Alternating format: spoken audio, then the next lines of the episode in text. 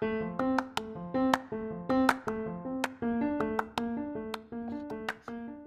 everybody, welcome to We're All Sad Here podcast with your host, Chloe Bradley Smith. Me. We're all still sad here, so might as well talk about it. Hello, and welcome back to We're All Sad Here. Um, last week, as in yesterday, because this isn't a weekly podcast, because that's not how this works. Oh well. Um, we so today's episode, um, we are going to talk about COVID, and we're going to talk about mental health and COVID. When the COVID 19 pandemic made its way to the US, many places went on a mandatory stay at home order. Um, this is just in order to try and slow the spread. Lots of people reported isolation, making depression worse, as well as anxiety and substance use. Those who've been sober for a while were faced with boredom, and many relapsed due to isolation, boredom, or a multitude of other reasons. But how specifically has mental health, substance use become such a big concern during COVID times? Well, for starters, humans need contact with others.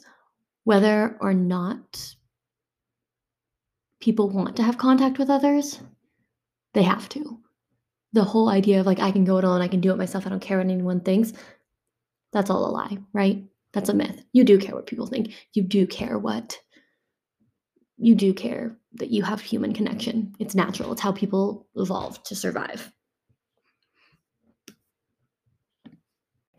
So, because of all of this isolation, we've really seen a high impact at the Colorado Suicide Hotline. Um, it's called the Colorado Suicide Substance Use and Mental Health Crisis Line. Um, that is one of the places that I work. Um, and in March of 2020, we saw a 45% increase in calls since the year before in March of 2019. The Washington Post has an article entitled A Crisis Amid a Global Pandemic. And they say since coronavirus arrived, depression and anxiety in America have become rampant. According to a CDC report, young adults have been hit harder than any other age group, with 75% of them reporting as struggling. In 2018, adults aged 18 to 24 um, of adults aged 18 to 24, 10.7% of them said that they had considered suicide within the past 30 days. Now, in August of 2020, 25.5% of young adults aged 18 to 24 have said that they've seriously considered suicide in the past 30 days. That's a very big jump from 10.7 to 25.5. This all in combination with, so this aspect of isolation, all in combination with some very big movements that we are seeing right now um, Black Lives Matter movement, Time's Up movement, um, but mainly specifically with 2020. We've just seen this upheaval of emotions in so many so many different aspects whether that be the election whether that be um, black lives matter or covid or whatever we've seen it and people are feeling the impact.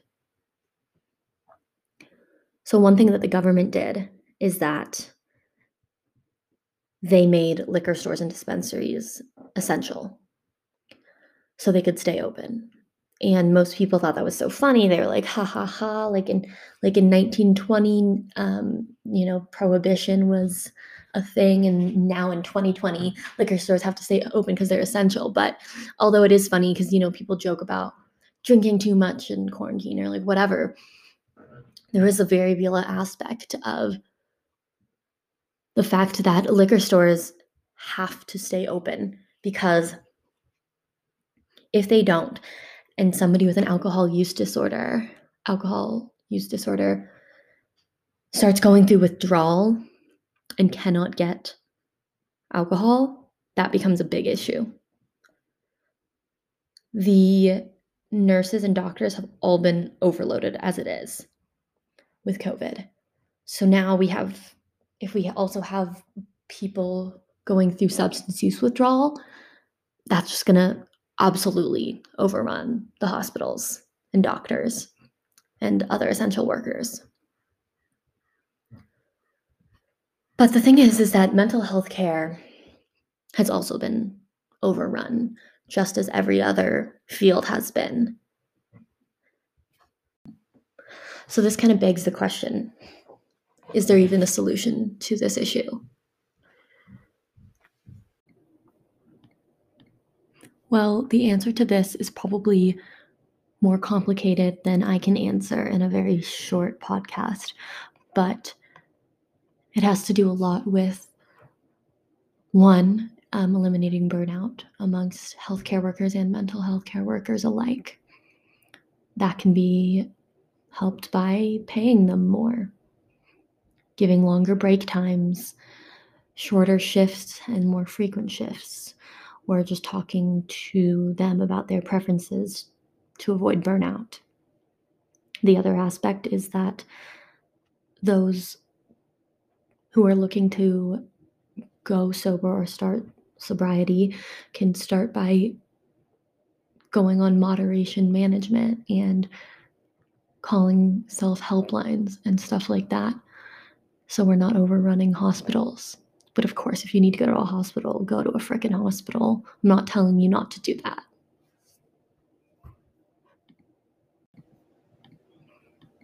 But in all honesty, that's just the tip of the iceberg. There are so many more deep seated issues that we're seeing with COVID. There's racial discrepancies among who's getting care and who's not, and who's being impacted more than others, as well as financial financial disparities. So, really, if I'm just being honest, these are questions that I can't answer and that we need to turn to the government and healthcare companies to answer.